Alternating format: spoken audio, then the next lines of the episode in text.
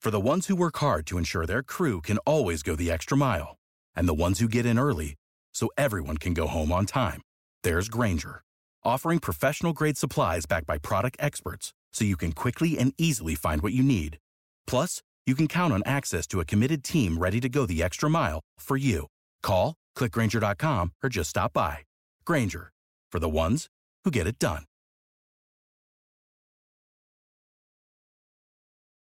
Are you concerned about equality and fair treatment for African Americans? Do you believe in a future where our communities are safe from both crime and over policing? President Biden's administration is making major decisions, and we need your voice to be heard. The proposed ban on menthol cigarettes is in its final stages of approval, and black and brown law enforcement executives have said it could have dire unintended consequences for African Americans. The clock is ticking. Call President Biden at 202 456 1414 and ask him to stop this proposed menthol rule. The ban on menthol could lead to an illicit market and increased crime in our communities. Call President Biden and demand that he halt the ban on menthol until there's a review of the investigative findings. Let's make sure that overpolicing and racial profiling come to an end. Call President Biden at 202 456 1414. Tell him to stop targeting African Americans with a menthol ban. Time is running out. This message is paid for by Alliance for Fair and Equitable Policy. The views expressed in the following program are those of the participants and do not necessarily reflect the views of Sauga 960 AM or its management. Welcome to the Richard Syrett Show on News Talk Sauga 960 AM. Hey, the Thursday edition of the Richard Syrett Show has launched. Today is March 25th, which is a very significant day in my household.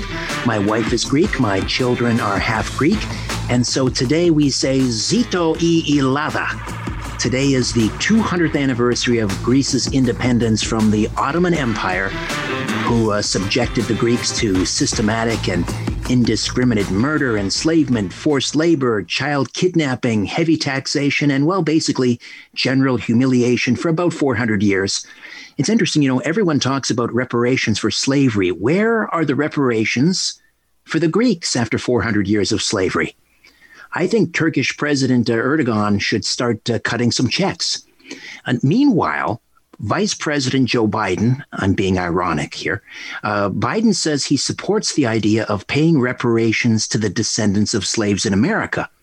Now, I'm presuming the money would be raised through taxation. A movement supporting reparations as a way to make amends for the atrocities of slavery and to reduce the persistent wealth gap is gaining some momentum in the United States. 142 members of Congress support something called H.R. 40. That's the bill to study reparations. And William Darity, professor of public policy at Duke University, estimates a concrete problem or program rather, a concrete program for reparations could cost the US government between 10 and 12 trillion dollars. Now, while slavery is a shameful legacy of many nations, America included, it was neither invented nor promulgated by American colonists or European explorers. Slavery was around in biblical times and continues to this day in much of the world, including the Islamic world. Now, but forgotten in this current narrative is the story of the Barbary slave trade, where up to 1.25 million Europeans were enslaved by Barbary pirates in North Africa. This was in the 17th century. Barbary pirates raided coastal cities in Italy, France, Spain, Portugal, even England and Ireland. Uh, in, in one Irish town called Baltimore, practically every inhabitant was captured and used as slaves back in Africa or on sailing ships, never to set foot in Ireland again. The Barbary coast is incidentally the European term for the North African areas now called called Morocco, Algeria, Tunisia, Libya. The pirate attacks were so severe, many coastal towns along the Mediterranean were abandoned until the 19th century for fear of raid or capture. So, should the descendants of white European slaves be paid reparations by the descendants of Barbary coast pirates from North Africa? Should an American Greek a descendant of slaves under the Ottoman Empire be expected to pay reparations to Black American descendants of slaves? So at one point, do we just stop passing around reparation checks and just call the whole thing even? All right, we have another crazy busy show for you today. And uh, if you stop paying attention for even a few minutes, you're likely to miss something important. Uh, Karlene Nation, host of Media Nation on Sauga 960, Monday through Thursday at 2, will be here to discuss cancel culture. It's Cancel Culture Thursday. Herbert Hildebrandt and his father, Pastor Henry Hildebrandt of the Church of God in Aylmer, have been in the news over the past several months for defying stay at home orders and insisting that churches provide uh, that they provide an essential service, which I think is correct. Both were recently canceled by the freedom-loving anti-cancel culture Conservative Party and Erin O'Toole. Uh, Herbert will Herbert will be here to discuss. Speaking of cancel culture, independent MPP for Lanark, Frontenac, and Kingston, Randy Hillier, has been uh, denounced by the South Frontenac Town Council. They actually held a vote on this resolution. Uh, Randy, of course, one of the leading figures leading the charge against the lockdowns, will be here as well.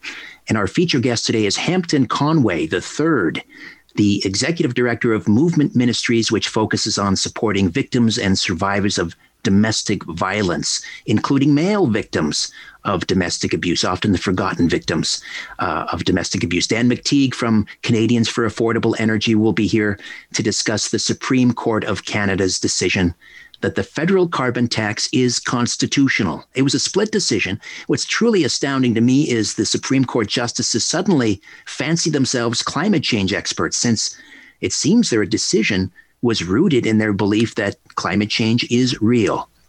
All right, now I say Zito e Ilava to my Greco Franco Canadian friend, the irascible but lovable Lou Schizas. Hello, Lou. Hey, Richard. Uh, great to be with you. Interesting discussion that you're having. You know, I was just doing some quick math on reparations.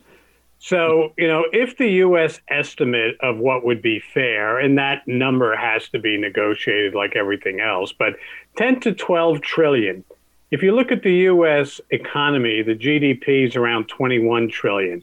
So it's not so much the cost, it's the amortization period. How long do they do they or would they get to pay off that nut? So much like a mortgage, if you took 25 years, it wouldn't be that big an annual hit. If you took a 10-year amortization, uh, Richard, it would be almost uh, just over 10 percent of uh, U.S. GDP every year to pay off the nut, right? Wow. So. Well, you know, so you decide like how long, what's the term, and what's the freight. Uh, you know, if you went 100 years, uh, you know, you'd have to carry interest, of course. The longer it takes, the more uh, vig, as they say on the street, you'd have to pay. But right now, you know, I would look for a number and then negotiate the term. And who would be eligible? Well, I guess that's an, a whole other discussion overall. But I'm a firm believer if you've done someone damage or others damage, then you know you can try and make it up with money but that's about it. There's not much else you can do. Okay. Uh, How about for you, though, Lou, as the descendant, no doubt, of Greek slaves, my well, mighty Aphrodite? Yeah. Should yeah. should Erdogan be forced to cut you a check? Well, okay. So I would always advise clients look for the deepest pockets. Okay, so I'm looking at Turkey with 761 billion dollars worth of reparations. I would, you know, I'd be looking for the EU. They're a member of the EU, aren't they? Uh, no, they're trying. They're, oh, they're, they haven't been accepted. Sorry. Okay. They're in um, anybody else? You know, is Russia maybe you know could be hauled into the court for reparations because I see 761 billion as way too small. You just you know you're chasing a piker. You know what I mean? I wanted to uh, quickly promote that uh, after five o'clock, when you join me again, we'll uh, continue with our series on the top 10 things that will get you red flagged by an audit by the CRA. Uh, now, before we get to that and much more, it's time for a little Oompa music, Joti, if you could. It's time for our German word of the day. I can't wait. All right, brace yourself. The German word of the day is in error Schweinehund. In error Schweinehund. It, it means literally inner pig dog. Oh my goodness. If you can't get up in the morning to be on time for work, if you're too lazy to go to the gym, if your homework remains undone until the last minute, don't worry. It's not your fault, Lou. The blame lies with your inner pig dog or inner Schweinehund. That's the tiny voice in the back of your head which is trying to convince you to live a life of inertia in which you will have to overcome to rid yourself of kummerspeck. That's a throwback to a sorrow bacon. so keep working on the uh, application of multiple German words of the day into a full sentence. And maybe we need to get the um, the German ambassador to Canada to join us sometime and you know uh, work with the German word of the day just for hijinks. Innener Schweinehund. Right. I love it. Uh, Richard, I want to give you the uh, quick look at the markets today. We were up, but not radically so. TSX up 23 points. The Dow Jones Industrial Average up 202. The NASDAQ gained 45 the dollar down fractionally 79.25 US cents and oil off $2.79 gold down $8.20 so I'll be back with you in an hour. Happy capitalism. You bet. All right Lou Schizas all right when we come back South Frontenac, uh, the town of South Frontenac, has uh, passed a resolution denouncing independent MPP Randy Hillier, and uh, we'll have that story for you next. Welcome back to the Richard Syrett Show on News Talk, Sauga 960 AM. Hey, welcome back. In a rare move, a local municipality has taken steps to denounce their provincial representative, MPP Randy Hillier, at a council meeting back on March the 16th. South Frontenac councillors voted unanimously to denounce the NDP, independent MPP who has spent the last year railing against COVID 19 policies in Ontario. And uh, the aforementioned Mr. Hillier joins us now. Hello, Randy. How are you? I am fine and dandy, other than living in communism. Uh, how are you today, Richard? I'm fine, thank you. Uh, so let's talk about this. Uh, what was the actual uh, um, the wording of this resolution, or not the exact wording, but what were they what were they saying about you? I I, I have no idea, Richard. I didn't give it a, the time of day. you took it that seriously, did you? you know, this is this is we we have a political class in our country, Richard, who has abdicated all of their responsibilities, all of their obligations. They've surrendered their offices to to public health bureaucrats, and uh, they're trying to deflect and blame others for their own failings. Uh, so I'm not going to buy into their uh, uh, their dystopian world at all. All right, I'll I'll just share with you what, what it said, so you can I don't know put this on a T-shirt or something. This is what uh, the, the motion put forward by Councillor Ron Sleeth uh, wrote that Hillier has shown, quote, a blatant disregard for those restrictions and regulations put in place for the safety of residents in response to the COVID 19 pandemic. And they're saying this is not the way in which the township of South Frontenac wishes to have this riding represented. The motion continued. Now, I mean, what is the purpose of this resolution? I'm, I'm, I'm gathering it's not binding. It doesn't do anything, right? It's just kind of a feel good measure for them. Yeah, and that's what we're seeing all through COVID is is all about feelings. It's not, nothing about facts. So it, it's a meaningless resolution, um, and and it's also a complete distortion of of, of reality. Um, I have disregarded, uh, and I've encouraged others to disregard unjustified, unwarranted, and needless restrictions on our lives that serve no benefit whatsoever and and I, am going to continue to do so, uh, regardless uh, of resolutions by local councils. But I but I'll also say, I represent the people of this riding. Uh, I don't represent uh, South Frontenac Council. They represent their municipality. I represent the people of this riding, and uh, I'm confident that a great many people in my riding believe that democracy is important, that elected people ought to be making decisions, not bureaucrats. Uh, that they believe that freedom is important and the rule of law is important.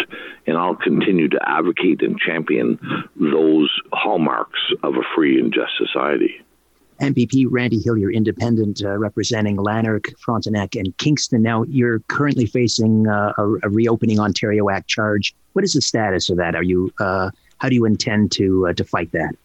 Well, I I purposely challenged the law and purposely offended the law to have my day in court.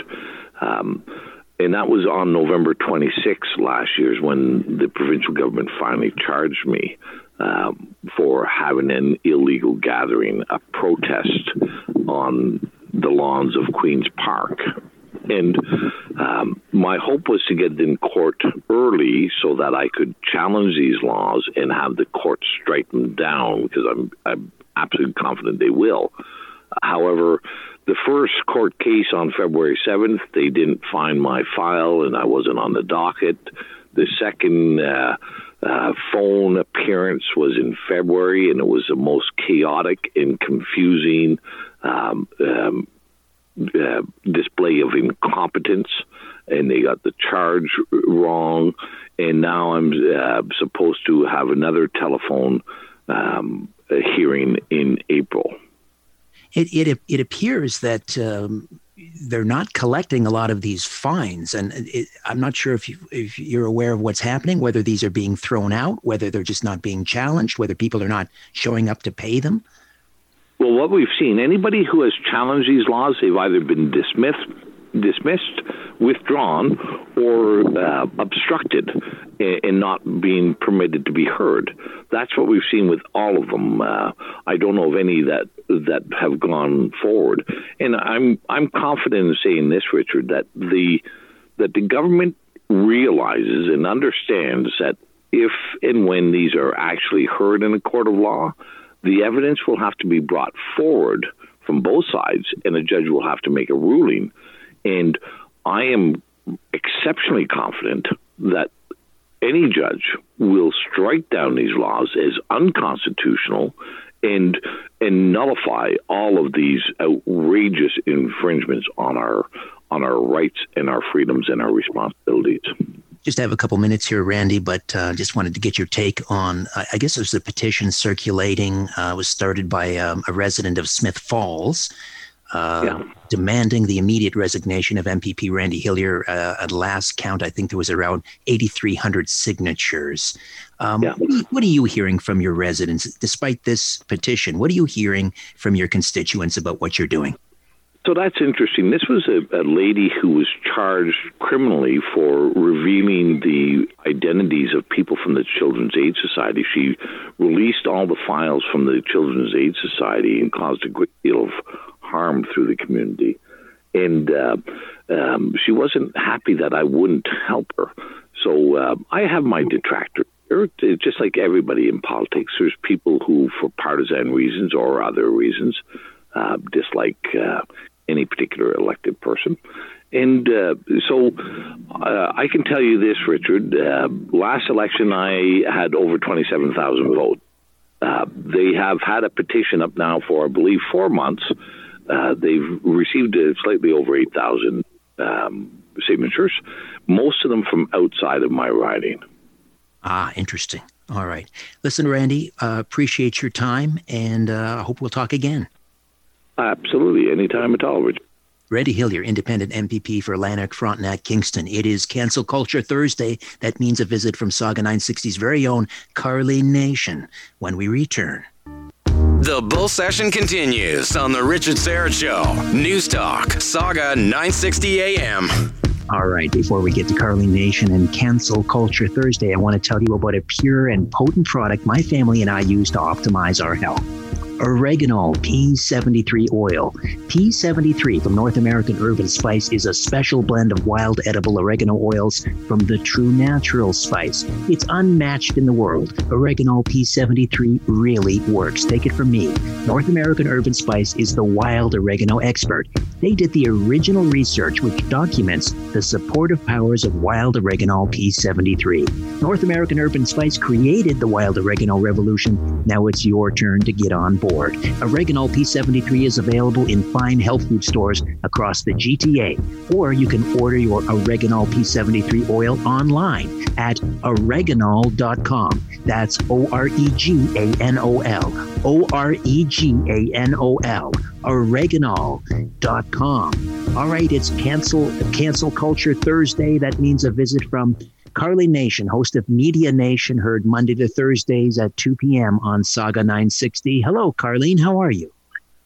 Richard, how are you? Thank you so much for inviting me to join you this afternoon. My pleasure. Uh, first of all, I wanted to give you uh, a, a, a, chance to weigh in on this. Vice President Kamala Harris is going to sit down for a one on one with President Bill Clinton uh, to discuss. Well, it's part of the, uh, the 13th annual Clinton Global Initiative, and uh, this is about empowering women. And uh, someone on Twitter remarked having Bill Clinton talk about empowering women is like Ted Kennedy teaching scuba, uh, giving a scuba lesson, or Bernie Sanders holding a symposium on starting your own business. I mean, talk about bad optics. What are your thoughts? You know, uh, this is Bill Clinton has been accused of sexually assaulting uh, two women, uh, Juanita Broderick, Broaddrick, and also Paula Jones accused him of sexual assault. He, there were also a list of other women that had uh, accused him of sexual impropriety. And then, of course, you know, he had the consensual situation with uh, Gennifer Flowers and with um, Monica Lewinsky, and the Lewinsky thing almost got him impeached. This is a man, uh, one young woman who uh, is accusing Prince Andrew of assault she pointed out that Bill Clinton was on the just on the Epstein Island multiple times, multiple times. This is a man who died in prison, was accused of sexual assault, raping underage girls. So this it, it is odd that uh, Kamala Harris uh, would be sitting down with Bill Clinton under these circumstances. This man shrouded with accusations of assaulting women. This man is now talking about empowering women. Uh, Kamala Harris is a hypocrite, an absolute hypocrite for doing that. All right. I wanted. That's my opinion. I, I, I, talked about this briefly yesterday, but I wanted you to weigh in. We have uh, Candace Owens, big fan of Candace Owens. Uh, and anyway, there's this left wing white male running for U.S. Congress. And um, uh, basically, uh, are you concerned about equality and fair treatment for African Americans? Do you believe in a future where our communities are safe from both crime and over policing? President Biden's administration is making major decisions, and we need your voice to be heard. The proposed ban on menthol cigarettes is in its final stages of approval, and black and brown law enforcement executives have said it could have dire unintended consequences for African Americans. The clock is ticking. Call President Biden at 202 456 1414 and ask him to stop this proposed menthol rule. The ban on menthol could lead to an illicit market and increased crime in our communities. Call President Biden and demand that he halt the ban on menthol until there's a review of the investigative findings. Let's make sure that overpolicing and racial profiling come to an end. Call President Biden at 202 456 1414. Tell him to stop targeting African Americans with a menthol ban. Time is running out. This message is paid for by Alliance for Fair and Equitable Policy. Are you ready for a rewarding career in the electrical industry? Quality Electric of the Coastal Carolinas, QECC, is looking for qualified electricians and electrical helpers to join its Charleston team. QECC offers guaranteed full time hours, make up to $30 per hour with possible performance bonuses and career growth opportunities. Enjoy benefits like health insurance, dental and vision coverage, 401k plans, and more. If you're a motivated, experienced electrician, this job is for you. QECC is an equal opportunity employer. For all job inquiries, send email to hr at qeccinc.com. Uh, there was a kind of a nasty uh, Twitter exchange. Liam O'Mara is the history history professor in question, who's also running for the Democrats uh, for the California's 42nd congressional district, and uh, he basically sent uh, Candace Owens, of course, a very strong conservative black female, a um, a picture of a KKK hood, a Ku Klux Klan hood, because in her tweet on Monday, Candace Owens, again a black woman, wrote the number one violent offenders against black people are other black people. The number one violent offenders against Asian Americans are also black people. But both Black Lives Matter and Asian Lives Matter are campaigns dedicated to stomping out white supremacy because clown world. And then, as I say, in response, Liam O'Mara, this uh, Democrat, uh, sends her a picture of a KKK hood and says, Yikes, you may have dropped this. Uh, he received a, a, brutal backlash as, as to be expected. But what are your thoughts? Uh, a white Democrat uh, sending her this hood. Now, look, Candace Owen, it's okay for the so called progressive left to attack Candace Owen. Now, this woman is a brilliant young woman, super articulate, and she skewers the left very effectively. So they, they're always attacking her. It's okay to attack a black woman if she's a conservative. But if she's left leaning, it's okay. You cannot touch that black person. So the hypocrisy around this whole nonsense is really, uh, it, it, it's just unbelievable. To send a black woman in this day and age uh, a, a photo of a KKK hood because you don't like her point of view is the heights of hypocrisy. And it's a complete disgrace. It's racist the, the left, they're not describing it as racist. I hope this man loses that election. I hope black people uh, uh, uh, don't vote for him. Because even though he may be a Democrat supporter and he's got his own point of view and he doesn't like Candace Owens' point of view because she's a strong conservative woman, does that mean he has a right to send her KKK racist uh, um, information He's he's he himself is racist himself, and you know Candace is accustomed to being attacked. It was uh, uh, Miley Cyrus's uh, uh, younger sister that criticized her for calling her a kinky-haired hole, and thinking it's okay. So you know, in in in the so-called America now, where the dominant left seem to be in charge, they think it's okay to attack black conservatives, whether you're male or female, and, and, and they think it's just okay to do. Candace uh, went after this dude hard. All right. And because she went after him, it worked. The hypocrisy of the left knows no bounds. All right, Karlene, always a pleasure. We can listen to you Mondays through Thursday on uh, Sauga 960 at 2 p.m. Media Nation. Karlene, always a delight. Thank you. Thank you so much, Richard. Have a great day. You too. All right. Fact check this coming at you next. Just having a little chin wag on the Richard Syrett Show. News Talk, Sauga 960 AM. How do we determine what is true, what is false, and what is misleading? Fact check this. Hey, welcome back. So, at a recent press conference, actually today, it was his first press conference, in fact, after uh, almost 80 days in office. Uh, Joe Biden was asked whether he would uh, plan on running again in 2024. Now, a lot of uh, uh, people are sitting back and watching uh, the mental decline of the president and, and asking themselves, will he even last another four months? Never, never mind uh, an entire four-year term. But on top of that, imagine another four years, uh, eight years, eight more years of Joe Biden. And uh, Biden says he fully expects to run again in 2024. And then in that same press conference, Joe Biden had another one of his trademark mental lapses. Here's how it sounded. So the best way to get something done, if you if it holds near and dear to you that you uh, um, like to be able to, anyway, uh, I'm, we're going to get a lot done. We're going to get a, a, lot done, right? Okay, and uh, in the same, uh, the uh, the very same press conference, he was asked about the uh, the filibuster in Senate, and this is uh, in the Senate doing away with the filibuster. This is basically uh, going to give the Dems even more power in the Senate. It'll allow them to pass through a lot of legislation with a simple 50 plus one vote. And here's how he responded to that question. With regard to the filibuster, I believe we should go back to a position of the filibuster that existed just when I came to the United States Senate 120 years ago. With regard to the filibuster, I believe we should go back to a position of the filibuster that existed just when I came to the United States Senate 120 years ago. With regard to the filibuster, I believe we should go back to a position of the filibuster that existed just when I came to the United States Senate 120 years ago.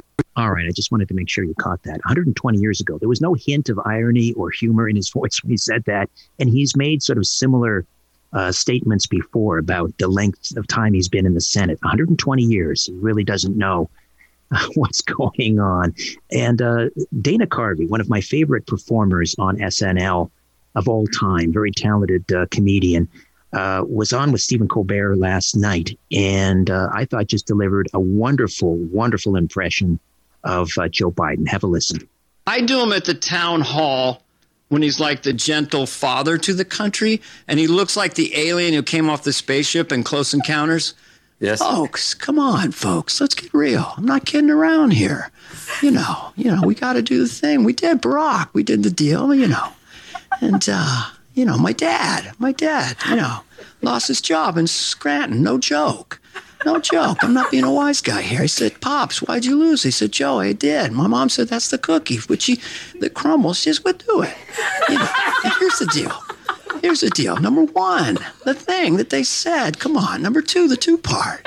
Folks, three, you know, come on. I'm not kidding around. No rocket science. There's, here's the deal. Come on now. Now that he told, he knew, he knew it floated. He told Bob Woodward, it's jo- jo- Joanne Woodward. He told, he told Bob Redford, excuse me. I think, I, you know, but folks, I care. I care a lot. People are suffering, and I do. And my mother said, you know, that's the way the cookie is. And it goes those places.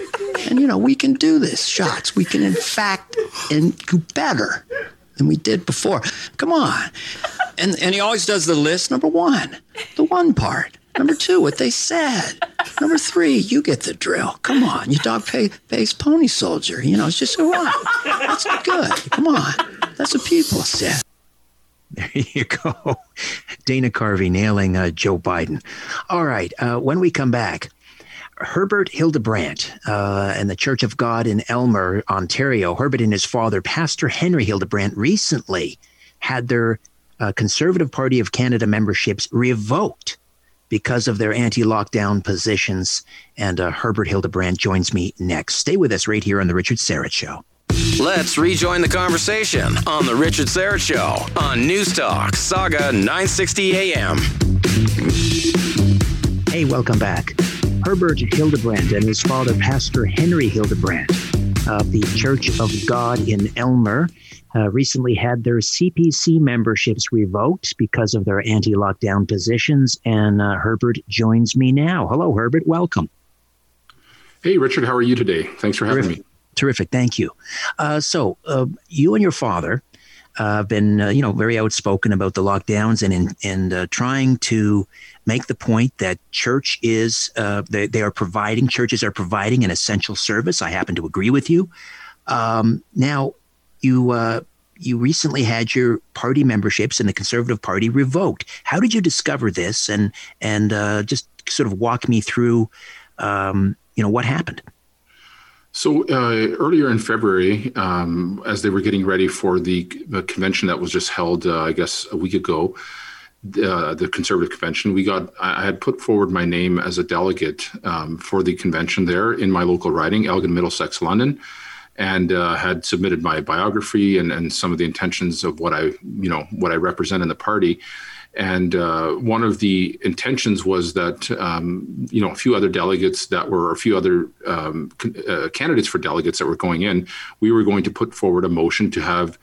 Uh, as part of the Conservative Party policy federally, to have church declared an essential service, so that in the future, if there were more of these lockdowns or pandemics of sorts, that we wouldn't be putting um, churches and leaders through these difficult positions where they're being singled out in many situations. You know, as you well know, we see uh, Walmart and Costco and doing uh, a brisk bit of business, and yet churches are are put on the back burner time and time again across the uh, country in, in, varying ways. So we thought this was an important fundamental uh, policy that really conservatives could agree on across the country because as we know that faith leaders provide essential services to people they are frontline workers. are you concerned about equality and fair treatment for african americans do you believe in a future where our communities are safe from both crime and over policing President Biden's administration is making major decisions, and we need your voice to be heard. The proposed ban on menthol cigarettes is in its final stages of approval, and black and brown law enforcement executives have said it could have dire unintended consequences for African Americans. The clock is ticking. Call President Biden at 202 456 1414 and ask him to stop this proposed menthol rule. The ban on menthol could lead to an illicit market and increased crime in our communities. Call President Biden and demand that he halt the ban on menthol until there's a review of the investigative findings. Let's make sure that overpolicing and racial profiling come to an end. Call President Biden at 202 456 1414. Tell him to stop targeting African Americans with a menthol ban. Time is running out. This message is paid for by Alliance for Fair and Equitable Policy workers. They are often there when people are in the most difficult period of their life.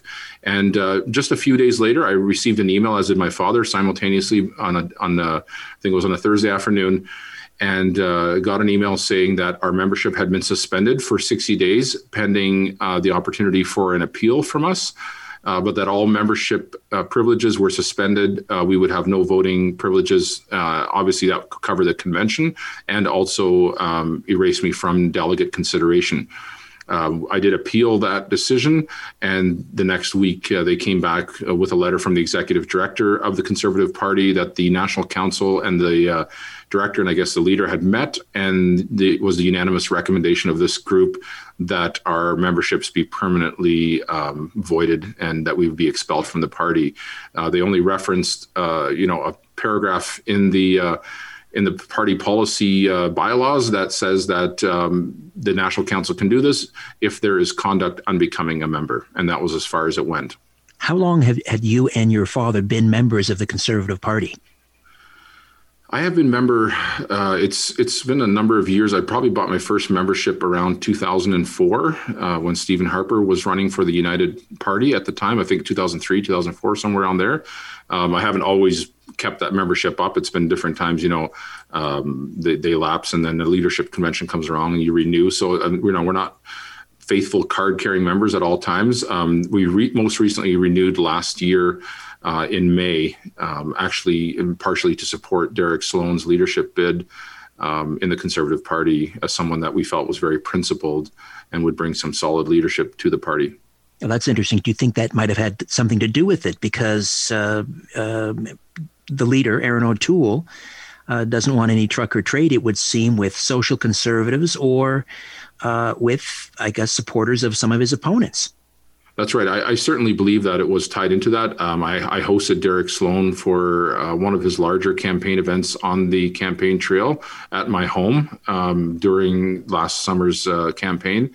Um, he was there along with uh, you know Tanya Granic Allen and a few other uh, you know high profile members of the party that you know are adamant on these issues. And it seems that they are now persona non grata on the party. Anybody affiliated with or involved in these kind of uh, you know efforts to to you know keep up some of the uh, principles of the foundational pillars I would say of the party. And are you are you surprised, disappointed that here we have a, a, a, leader, Erin O'Toole, who sort of campaigned on being against cancel culture, on being uh, pro freedom of speech, and yet here he basically has canceled you and your father. Yes, that's what actually strikes me as most hypocritical, uh, Richard, is that I have an email that I printed off and I compared the two, you know, and I looked at here's an email from him last summer saying, you know, Herbert, I'm done with this cancel culture. We got to do something about it. It's not right. Uh, you know, we can't be removing the statues of, you know, that involve people of our history and and and censoring people online. And he, you know, he's a complete turncoat, unfortunately, uh, because that's exactly what he's doing. He's now canceling voices of that have main that have large appeal across this country, and he's canceling them, doing exactly what he said he wouldn't do. So I guess, yeah, he's a pale pink imitation of a liberal. It seems now, doesn't it? Um, just just gone full hypocritical on us, unfortunately. And and how much of it had has to do with uh, well, the Church of God in Aylmer. Now you have been. I, the police have alleged that you violated the Reopening Ontario Act. What was the church, or you, you or your father actually charged under the Reopening Ontario Act? Yes, we have charges pending. They have not been heard in court. Um, we haven't actually been able to get to a court date yet. Uh, there's just you know consistent adjournments. They seem to be kicking the can down the road on these charges, but we have been charged of you know there's been no uh, these have not involved criminal charges uh, for the church. These are simply you know provincial offenses under the reopening ontario act that we gathered in excess of what was allowed under the current regulations that seem to change every few weeks. Right. And in your region um, forgive me i'm not uh, sure what what tier you're at. What um, what is the the indoor capacity limit in your church at the moment So at the moment, it's 30%. Um, when these charges were laid, that was when there was a maximum of 10 people allowed in the building. Right, and th- that that struck me as as rather odd. Uh, you know, you you were allowed a maximum of ten people inside a place of worship, except you um, except if you were actually filming a film production inside a church, uh, if you were pretending, you know, to hold a liturgy or a service, and then you could have uh, far more. Again, just sort of uh, exposing the the absolute hypocrisy of of these uh, these lockdown measures. Absolutely, and you know we're right next to a grocery store that, for the large part of the uh, lockdown, has had very few restrictions. Um, they have a large parking lot. They have a large space. They can people are going in and out, and uh, there's hundreds of people in there at a time. Yet we're right next door. But because we are a faith based organization, we're a church we're restricted many you know for months we were restricted to 10 people at, at the beginning of the lockdown it was five people so why the difference what makes what we do so much more unsafe than what is done next door. So you know i would argue that that is hardly conduct unbecoming a member but uh, yeah the conservative party seem to think that these things i guess amount to something that they can no longer uh, abide by in the party I, I know that you uh, streamed one of your indoor services on Facebook, and there the uh, it was reported that the police were were going over that Facebook footage to see if they could identify people and charge them. Have any of your members of your congregation been charged? Yes, uh, 47 people were identified and charged across southwestern Ontario. Uh, they took those uh, tickets and summons across anywhere from uh, the GTA uh, down to uh, you know Chatham Kent region across the Niagara, and then also locals uh, that live right here in Aylmer. So what do you do? What do you and your father do now? You are without a party. Are you gonna Are you gonna sit it out and hopefully get back, get reinstated, or are you gonna look for a new home politically?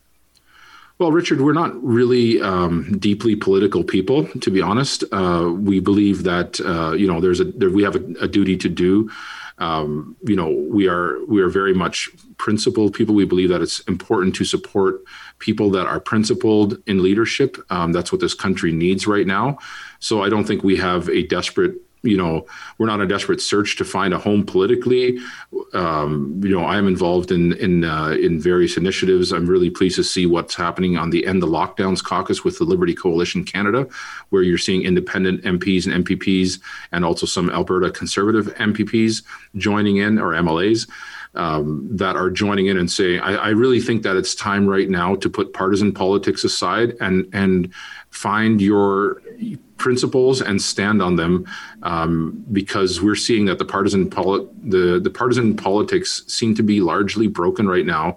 Uh, we see that in Ontario with supposedly a conservative party in power, yet um, as soon as somebody raises a concern or raises their voice publicly, they get kicked to the curb faster than. Uh, faster than we can count to 10 so that to me is no conservative party so right now it's time i call on the mps mpps stand up for your conscience, do what you know is right, represent the people, and then we move forward from there. Uh, Herbert, thank you so much for your time. Thank you for having me, Richard. Herbert Hildebrandt, uh, Church of God in Aylmer, along with his father, Pastor Henry Hildebrandt, recently had their CPC memberships revoked because of, in part, their anti lockdown positions. All right, hour two awaits. More with the lovable, irascible Lou Schizas and uh, Dan McTeague on the Supreme Court's ruling on the carbon tax. All that awaits on The Richard Syrett Show. Don't go away.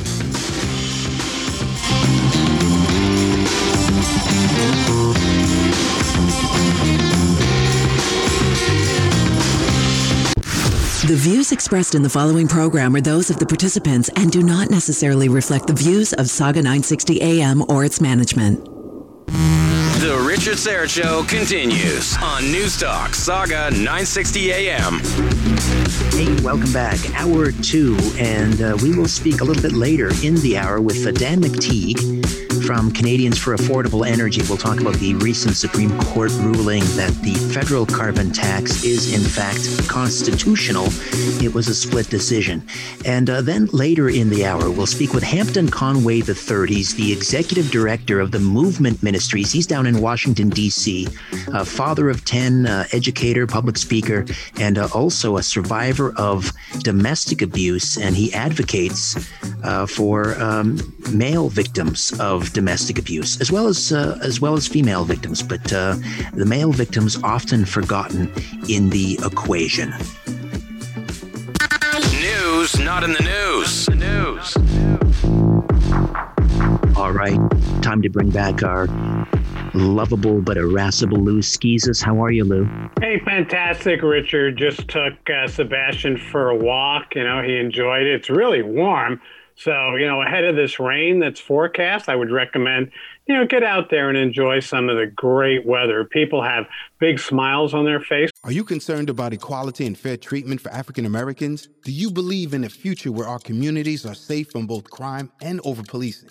President Biden's administration is making major decisions, and we need your voice to be heard. The proposed ban on menthol cigarettes is in its final stages of approval, and black and brown law enforcement executives have said it could have dire unintended consequences for African Americans. The clock is ticking. Call President Biden at 202 456 1414 and ask him to stop this proposed menthol rule. The ban on menthol could lead to an illicit market and increased crime in our communities. Call President Biden and demand that he halt the ban on menthol until there's a review of the investigative findings. Let's make sure that overpolicing and racial profiling come to an end. Call President Biden at 202 456 1414. Tell him to stop targeting African Americans with a menthol ban. Time is running out. This message is paid for by Alliance for Fair and Equitable Policy when I greet them on our walks together with uh, Sebastian. So everything's good. So uh, I wanted to talk about uh, one of the red flags you got to be aware of when it comes to a CRA audit. Yes. Yesterday, we touched on uh, self employment as something that's definitely going to draw attention because you remember when uh, Justin Trudeau allocated an extra $500 million to the CRA you know, in light of the Panama Papers scandal, oh, you know, yes. where people were shoveling money offshore to avoid taxes. And at the time, I said, you know, they're never going to catch any sophisticated money. That $500 million is going to be given to chase the little guy. It's a minnow trap. A minnow they trap. They got no place to go, right? Exactly. And so today, so yesterday we dealt with self employment, and the recommendation was get Joe the pro between you and the revenuers, right? Get a professional accountant because they know the ropes and they know how to dance around it and keep you healthy. Now, the second recommendation today, Richard, is don't live large. Don't be out there flashing cash like, you know, you got an endless supply of it. So if you know if you're declaring for taxable purposes, um, you know thirty five thousand dollars a year in taxable income, and you're driving you know a Tesla, somebody might say, "Whoa, how does that make sense? How can he afford?" It? Let's look into this guy's books and show me how it's justified that he's driving that kind of ride. He's you know styling in a big shack. You know, so you gotta you know, one of the things I learned when I first moved to Canada make your money in the dark. Keep it quiet. Even though you can afford, you know, a high end ride or a high end shack, you know, live below your means. You know, look like the average stooge. Like I drive, you know, a uh, middle of the road uh, sedan, and you know what? I don't get hassled at all. Right, right.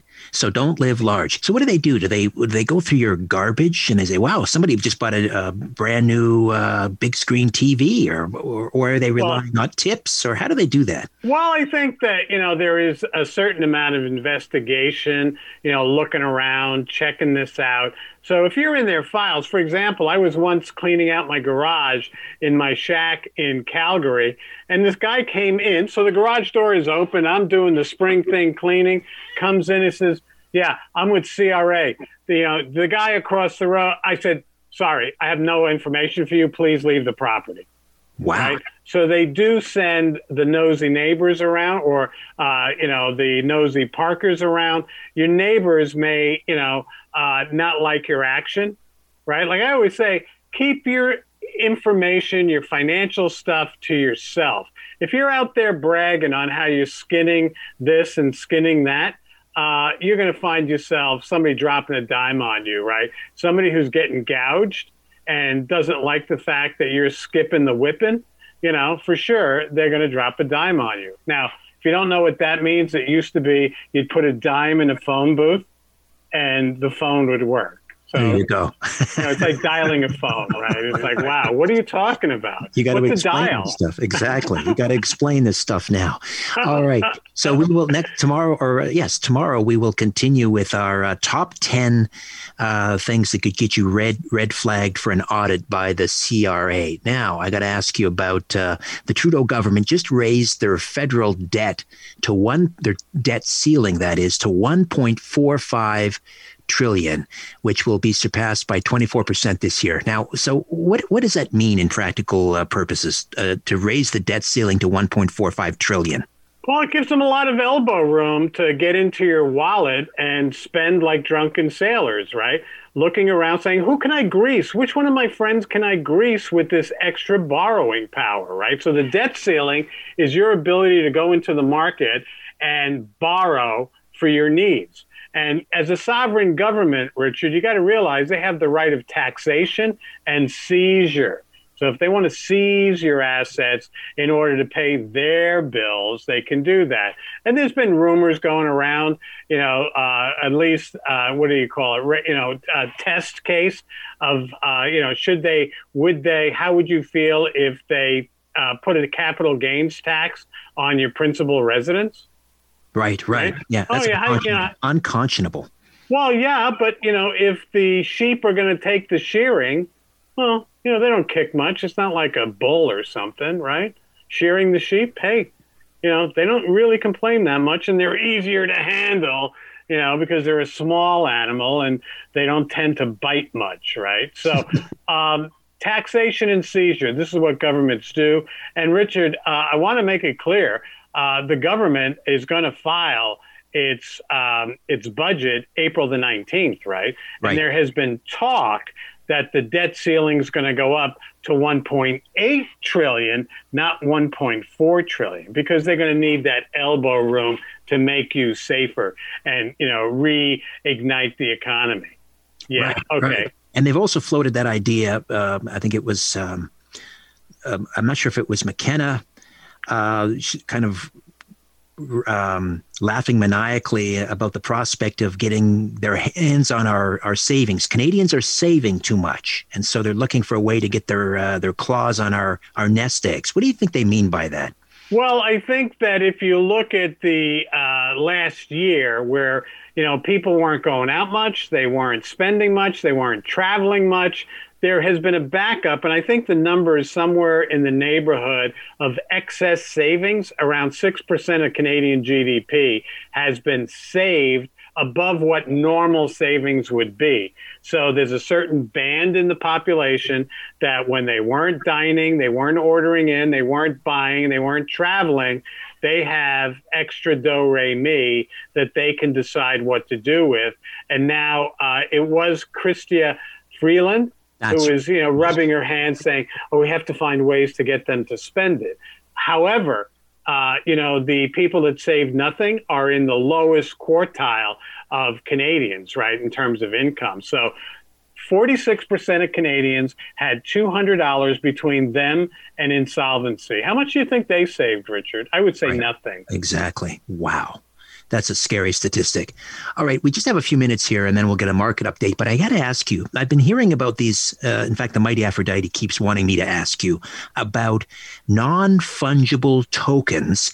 And then you sent me a story today about uh, a digital artist uh, who's created a home uh, that's worth something like 500 thousand dollars or something in non-fungible tokens. What are NFTs, Lou? Okay, so non, you know that means not. Fungible means reproducible, right? And tokens are these digital uh, images, these digital creations. So it's something that can't be recreated. Now, why is that important? Clearly, a digital home is a collectible. It's not, you're not going to go and pack up and bring the family into your digital home. All right. There's only going to be one copy of it, and you're going to own it if that's what you should choose. So I look at it and say, you know, it's a collectible. And the key thing with collect- collectibles is a, uh, a product that is unique. So you can go out and spend 500,000 for this digital home, which is only one that will ever be made because it's part of a blockchain, right? You can't get at it and reproduce it. Now, you got to ask yourself, do I want my money tied up in a digital home? Well, if you have that kind of scratch and you are amused by the spend, you can go and do that. You know, I don't know if you remember when uh, Mark McGwire hit the baseball that broke the home run record. Yes. Right? The, the guy that, uh, the artist that created Spawn, the comic book series, right? Um, he spent $3 million on this baseball. And, um, you know, they asked him, why would you do this? He says, well, $3 million is something that exists in a bank or on a deposit slip. I can't touch it. I can't see it. I can't, it's not in my presence. So he's willing to spend $3 million for a baseball that could be part of his experience. Now, uh, if we have time, one more thing with regards to collectibles, it can go out of fashion. If you look at the old Dutch masters like Rembrandt, yes. at one time people collected say, "Oh my God, I've got a Rembrandt! It's so fantastic! It looks great in the apartment, and so on and so on." Nobody wants it anymore. Okay, everybody, the market is shifted towards Andy Warhol, right? So people are willing to spend more for things that appeal to them according to how their lives were lived and the old Dutch masters have fallen out of favor. Not that they have no value, it's just that they're off their peak value. All right. So non fungible tokens, anything that can't be reproduced on a blockchain. Right. Right. Because that's the token. And uh, it's yours, you know, and you can transfer it, but that ownership would be tracked via the blockchain. But it's not like, you know, uh, Salvador Dali. One of the big issues with his art is that it's been overproduced and you can't really verify authenticity. And if you recall Mario Puzo, the author of The Godfather, right, right, he, he wrote another book called Fools Die, and in that, uh, one of the characters said the artist is the ultimate thief. All right, thanks for explaining fungible tokens. A quick market update, if you could, Lou. Yeah, uh, taking a look at the TSX today, Richard is up 23 points, fraction a fraction of one percent. The Dow Jones Industrial Average up 199 points. Nasdaq gained 16 points. The dollar down fractionally, 79.29 uh, U.S. cents. Oil down $2.73, 58.45 US per barrel, and gold down $7.30. The cryptos, speaking of non fungible, they were down today as well. All right. Good luck, Madeline, tomorrow at 3 o'clock. And I'll have her results, I guess, next time we're together, my friend. Fantastic. All right, Lou. Talk to you tomorrow. Happy capitalism. Lou Schizas. All right. The Supreme Court of Canada's recent decision on the federal carbon tax with Dan McTeague. That's coming up next. We're back as the Richard Syrett Show continues on News Talk, Sauga 960 AM. Welcome back. Say, how would you like to learn to access the subconscious mind at Hypno Healing Institute of Toronto? And you can help others achieve success, eliminate bad habits, and build better relationships. In fact, you can be trained to be a consulting hypnotist in just 100 hours online by registered psychotherapist and award winning board certified hypnotherapist Debbie Papadakis. Gain the knowledge to help yourself and others at the Hypno Healing Institute of Toronto. For more information, go to hypno-healing.com. Hypno-healing.com. Hypno-healing.com. The Supreme Court of Canada says the federal carbon price is entirely constitutional. The split decision upholds a pivotal part of the Liberal climate change plan, accounting for at least one third of the emissions Canada aims to cut over the next decade.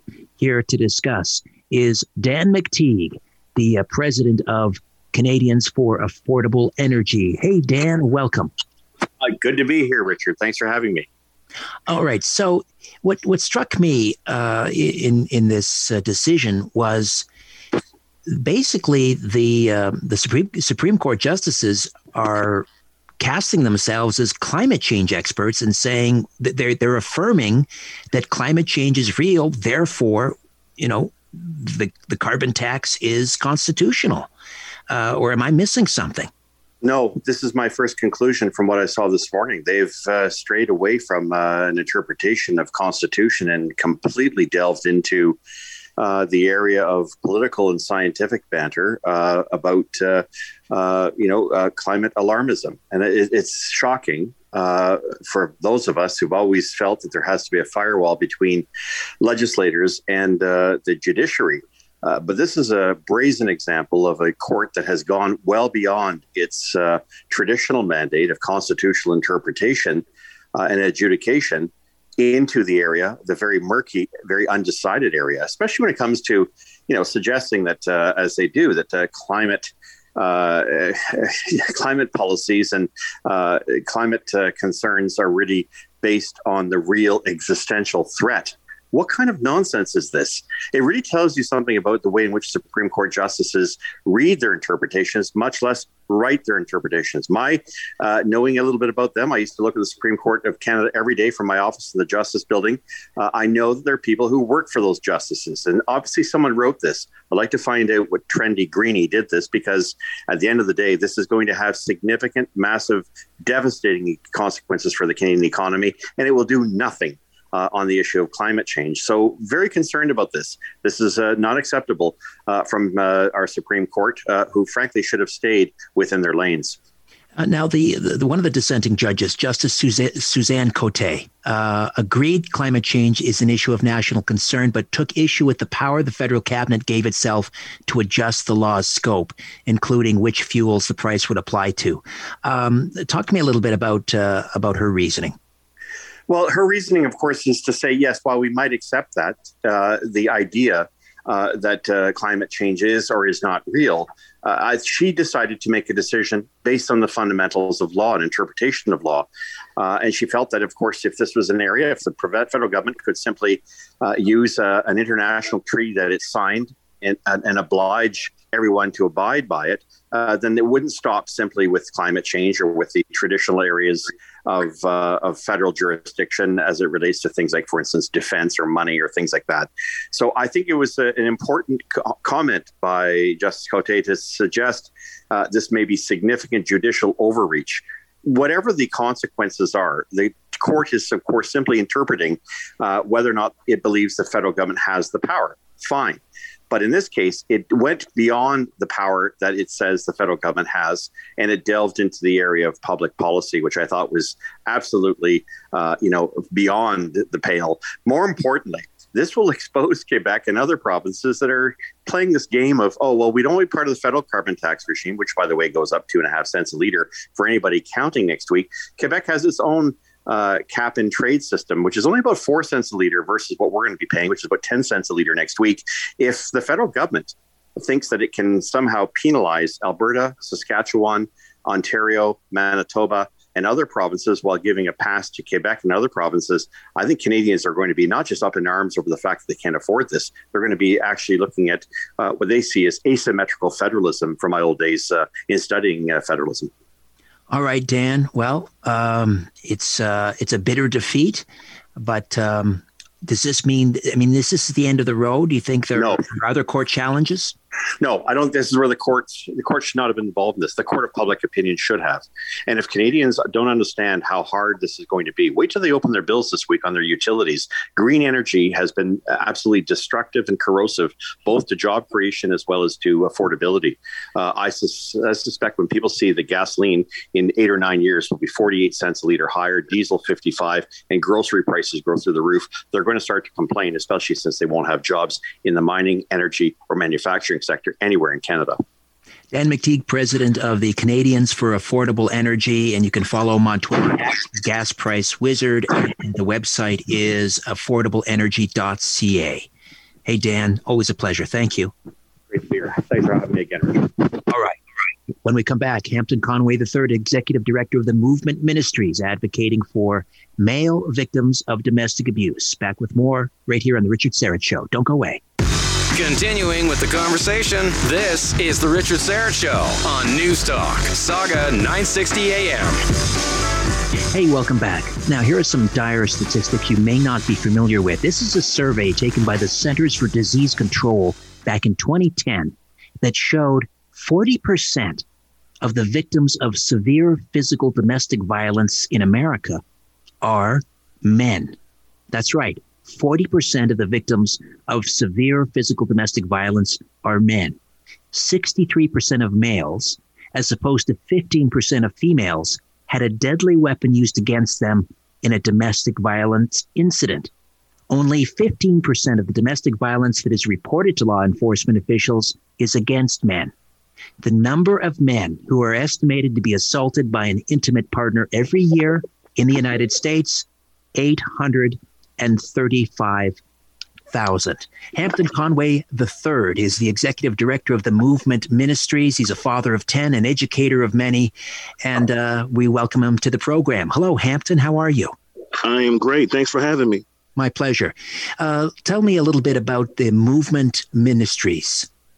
Yes, sir. That is a um, faith based human resources uh, nonprofit um, that a, a partner of mine and I started, uh, we uh, aim to serve uh, the victims and survivors of domestic violence. And I always try to make a point to say survivors as well, because even when you're out of the situation, uh, there's still a lot of support and healing that needs to take place. Um, and so we support that group. And then also we work with our returning citizens, those who have been incarcerated, transitioning back into society and helping them with support and resources as well. And we should point out your your sole focus is not on male victims. You also work with female victims of abuse, but today we're focusing on something that I think is is overlooked, and that is our, our male victims.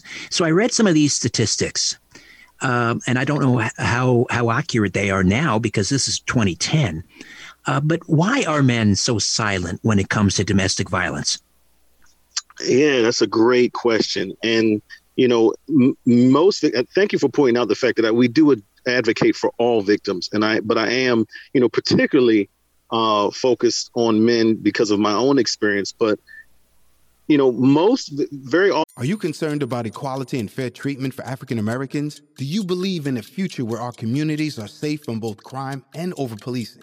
President Biden's administration is making major decisions, and we need your voice to be heard. The proposed ban on menthol cigarettes is in its final stages of approval, and black and brown law enforcement executives have said it could have dire unintended consequences for African Americans. The clock is ticking. Call President Biden at 202 456 1414 and ask him to stop this proposed menthol rule. The ban on menthol could lead to an illicit market and increased crime in our communities. Call President Biden and demand that he halt the ban on menthol until there's a review of the investigative findings.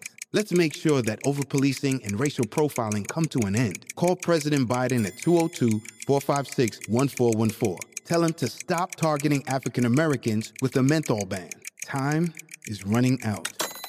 This message is paid for by Alliance for Fair and Equitable Policy. Often, most victims, no matter if they're male, female, uh, stay silent for some time. But I think men are even more prone to be silent because of um, pride, ego.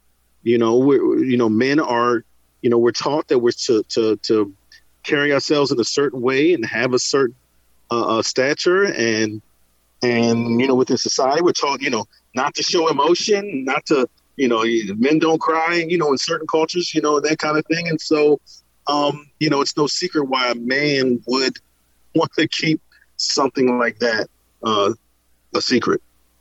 So you mentioned that uh, your experience, you are a victim or were a victim of domestic abuse. Can you talk to me a little bit about that? Yes. Um, I was married for 14 years. Um, and shortly after the marriage, uh, maybe a few months in, um, I started, you know, experiencing some things and noticing some behaviors that I hadn't experienced while we were dating. And um, interestingly enough, you know, there weren't shows like yours. Uh, there wasn't social media. There wasn't, you know, when I was growing up, there wasn't a whole lot of conversation about this. So I had no background knowledge, you know, as it when it came to domestic violence. I, I know, I'm sure it was going on in my community, but mm, you know, I didn't know about it, never talked about it. So when it started happening to me, I internalized it. I thought, okay, I got to be a better man. I, I, I got to be a better husband. I got to love her more, and you know, maybe some change, and you know, all these kind of things. But I definitely experienced physical violence um, and mental and emotional uh, and let me tell you, man, that mental emotional, the mental emotional scars, far away the physical scars um, that I have. I, I'm still in therapy to this day. You know, still trying to just you know work through some things and confront a lot of things that I actually had suppressed. Um, you know, uh, to heal from that. And you are the father of ten children.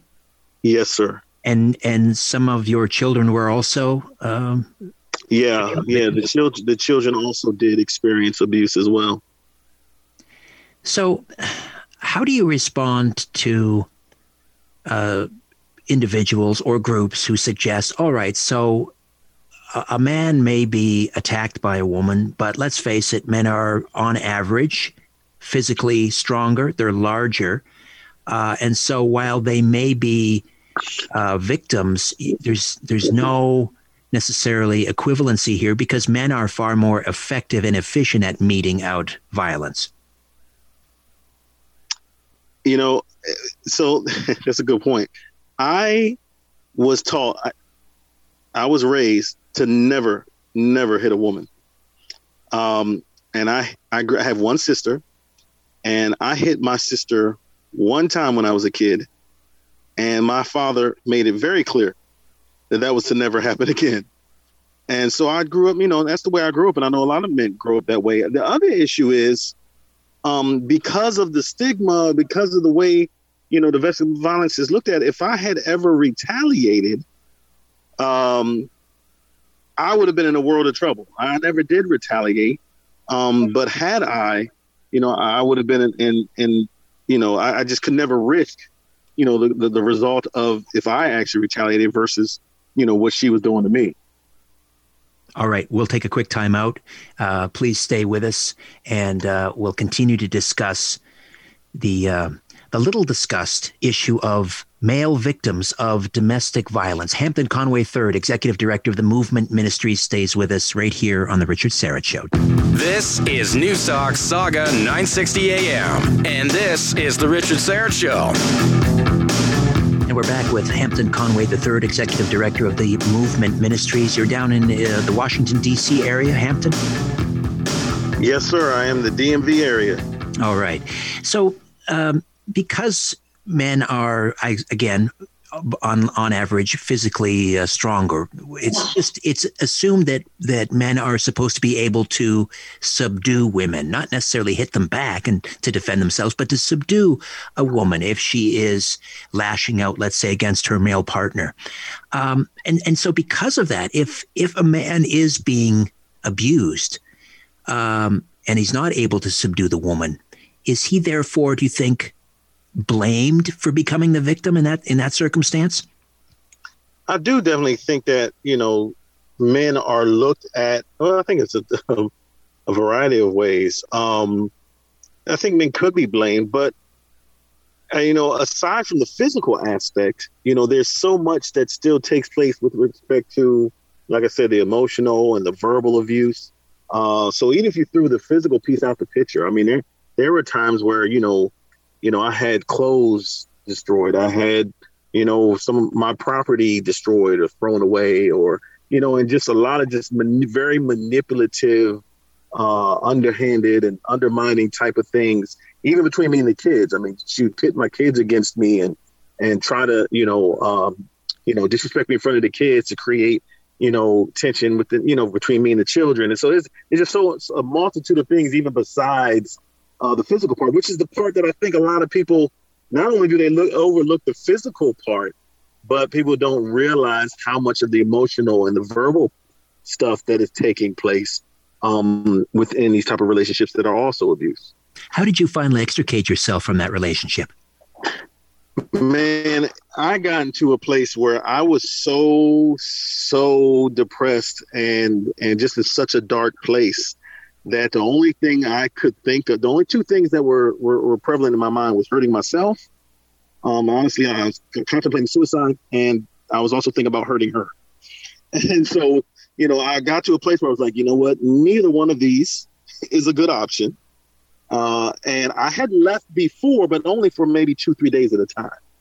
And so, you know, it finally got to a place where I just just knew I had to do something, not only to get myself out of the situation, but make a better life for the children. And so I did finally leave. Um, and, and fortunately, I had somewhere to go. Now I couldn't go to a shelter because the shelters in the area I was in didn't take men.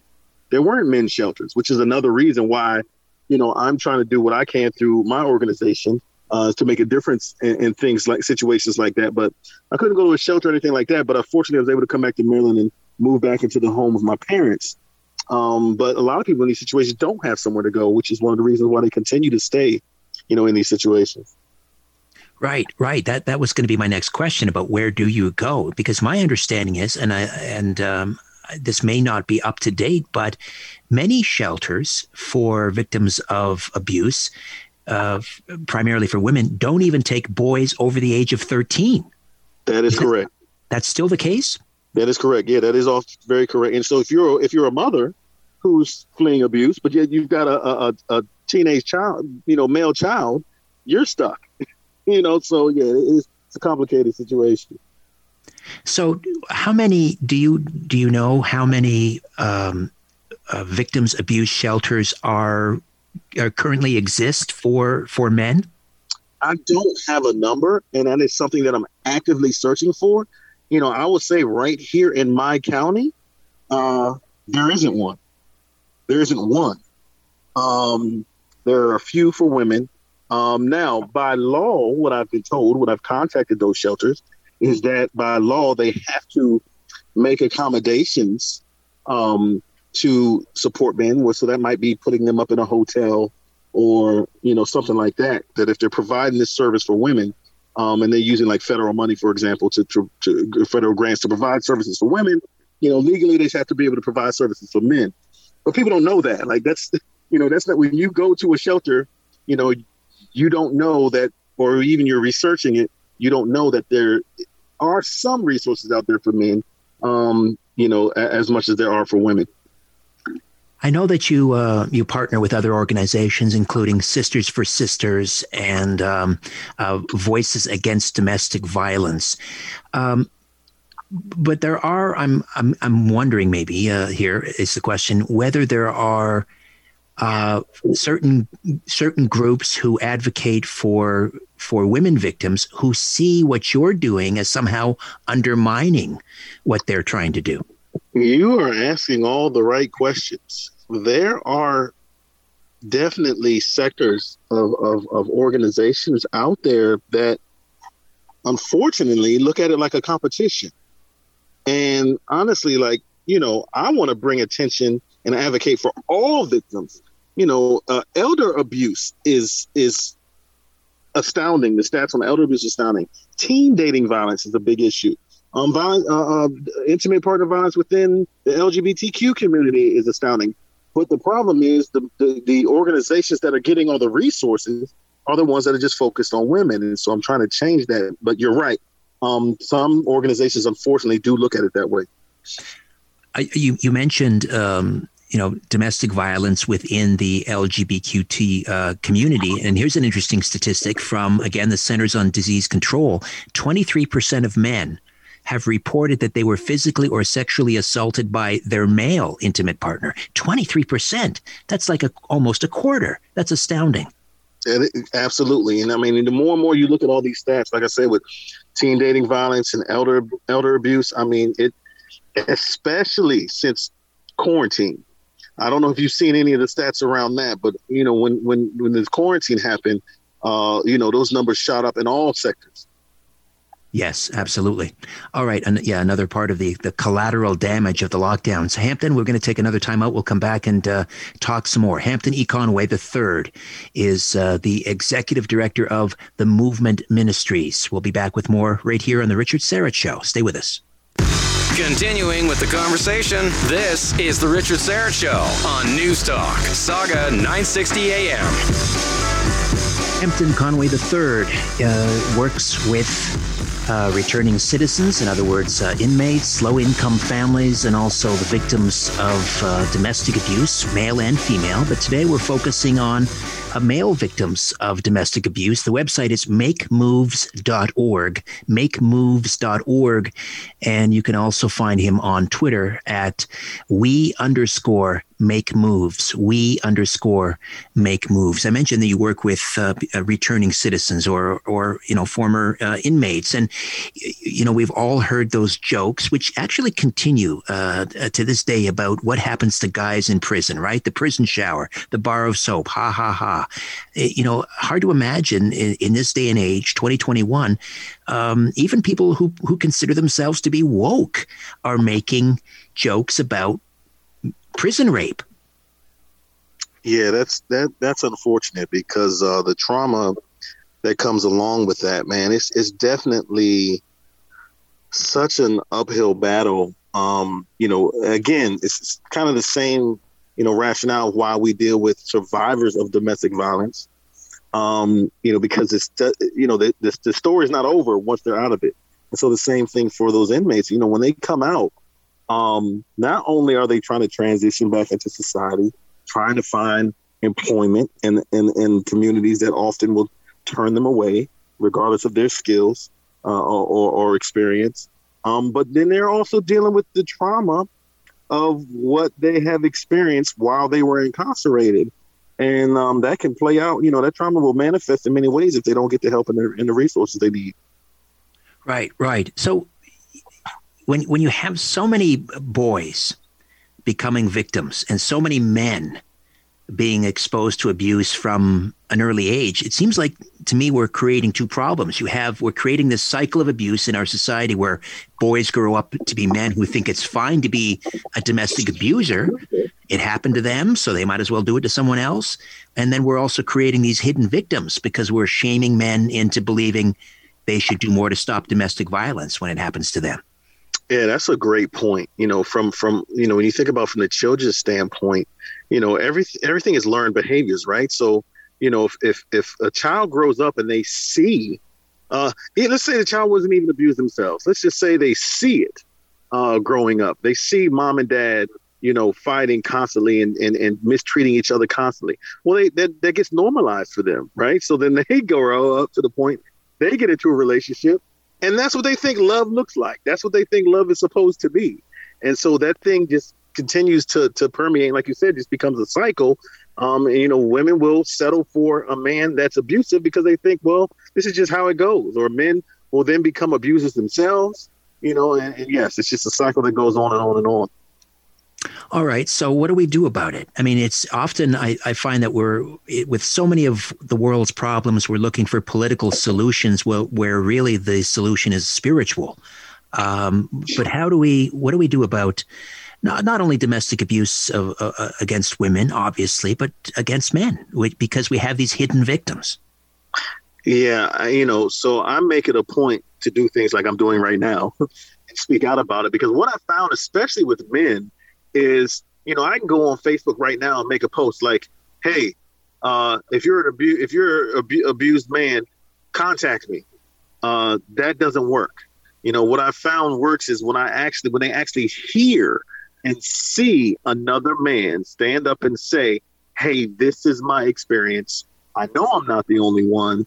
You know, then that tends to to to get the conversation going. So, you know, a big part of it is just getting exposure really and, and getting in front of men and saying, hey, this is, and helping them realize, too, helping people realize that what abuse actually looks like. People are in abusive situations that don't realize they're in abusive situations. Um, you know, because they think, well, I'm, he's not beating me, so I'm okay. But there's so many other factors and so many other elements. And so, you know, just the education part of it, um, helping people know even if you're not it, but you you probably have somebody in your circle, you know, uh, in your family that might be experiencing it. So being able to know some of the signs and the red flags and so on and so forth, so that when it does pop up, you know, you can recognize it. Um, so those are just a few things. Right. I'm looking at another interesting statistic here again from the Centers for Disease Control. And it says that in non reciprocally violent relationships, women were the perpetrators in more than 70% of the cases. This is according to a study titled Differences in Frequency of Violence and Reported Injury uh, Between Relationships with Reciprocal and Non Reciprocal Intimate Partner Violence. So I guess what they're saying is when it's one sided, if it's non reciprocal, uh, meaning it's one sided, 70% of the cases involve women being the perpetrators. So if it's one sided, 70% of the time it's a woman. Right. And that goes back to my earlier point where you do have men that, that they just don't believe in hitting women or they know if I retaliate against this woman, it's going to do a lot more damage to her than what she's doing to me, you know, and, and you know, so those risk factors go way up. So, but yeah, I mean, there's a lot more of this happening than people realize. And uh, the statistics about women more likely to use deadly weapons against men, or even just an object, a blunt object, an ashtray, or or something. Uh, was was that your was that your experience? How were you being abused specifically? Yeah, so the, the physical abuse um, ranged from just being hit with their hand. You know, I've had things thrown at me. I've been chased with a knife, um, bit. Um, I actually have pictures of me with bite marks over my arms and back. Um, but so yes, the, the, physical part was some of my experience, but mo- but there was more verbal and emotional than there was actually physical. All right, the um, the website again.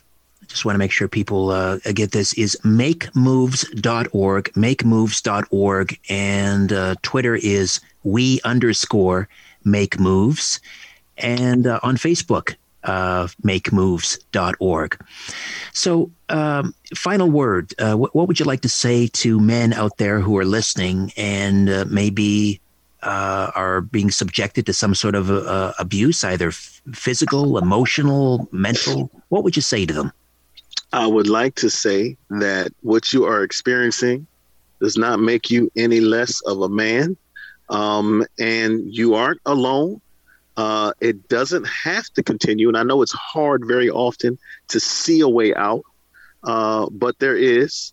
And there is hope. There is help. There are people who understand and are willing to help. Um, if they would contact me, even going to my site, there is a contact form, even though I may not be in your state or even in your country. Um, we are building a database of resources as much as we can to be able to direct people to the resources that are in their area. So if I can't provide you with an answer, I, I will connect you with somebody who can. Hampton, a real pleasure. Thank you so much. Thank you for taking the t- taking the time to have this important conversation. All right, Hampton E. Conway III, and he's executive director of the Movement Ministries.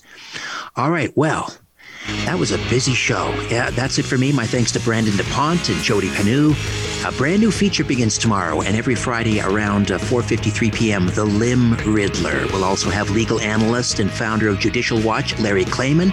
Paul Preston is the president of the Movement for a New California State, and tomorrow is Foodie Friday. Jeff Cole, co-host of Sauga 960 Dine and Dash will be here. One of my favorite people on Twitter, writer, cultural, political commentator, and host of Informed Dissent, Leonydus Johnson will be here. Plus, the irascible but lovable one, Lou Schizas. I think that's too much show. Ah, you deserve it. All right, the Bob McCown Show is coming up next after the news. See you tomorrow at 4. Don't be late. Until then, I remain unbent, unbowed, unbroken.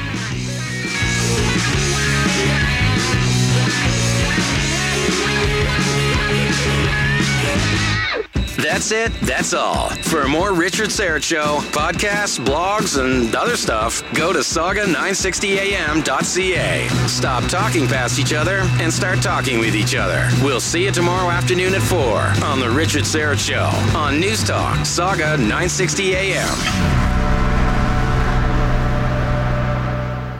Are you concerned about equality and fair treatment for African Americans? Do you believe in a future where our communities are safe from both crime and over policing? President Biden's administration is making major decisions, and we need your voice to be heard. The proposed ban on menthol cigarettes is in its final stages of approval, and black and brown law enforcement executives have said it could have dire unintended consequences for African Americans.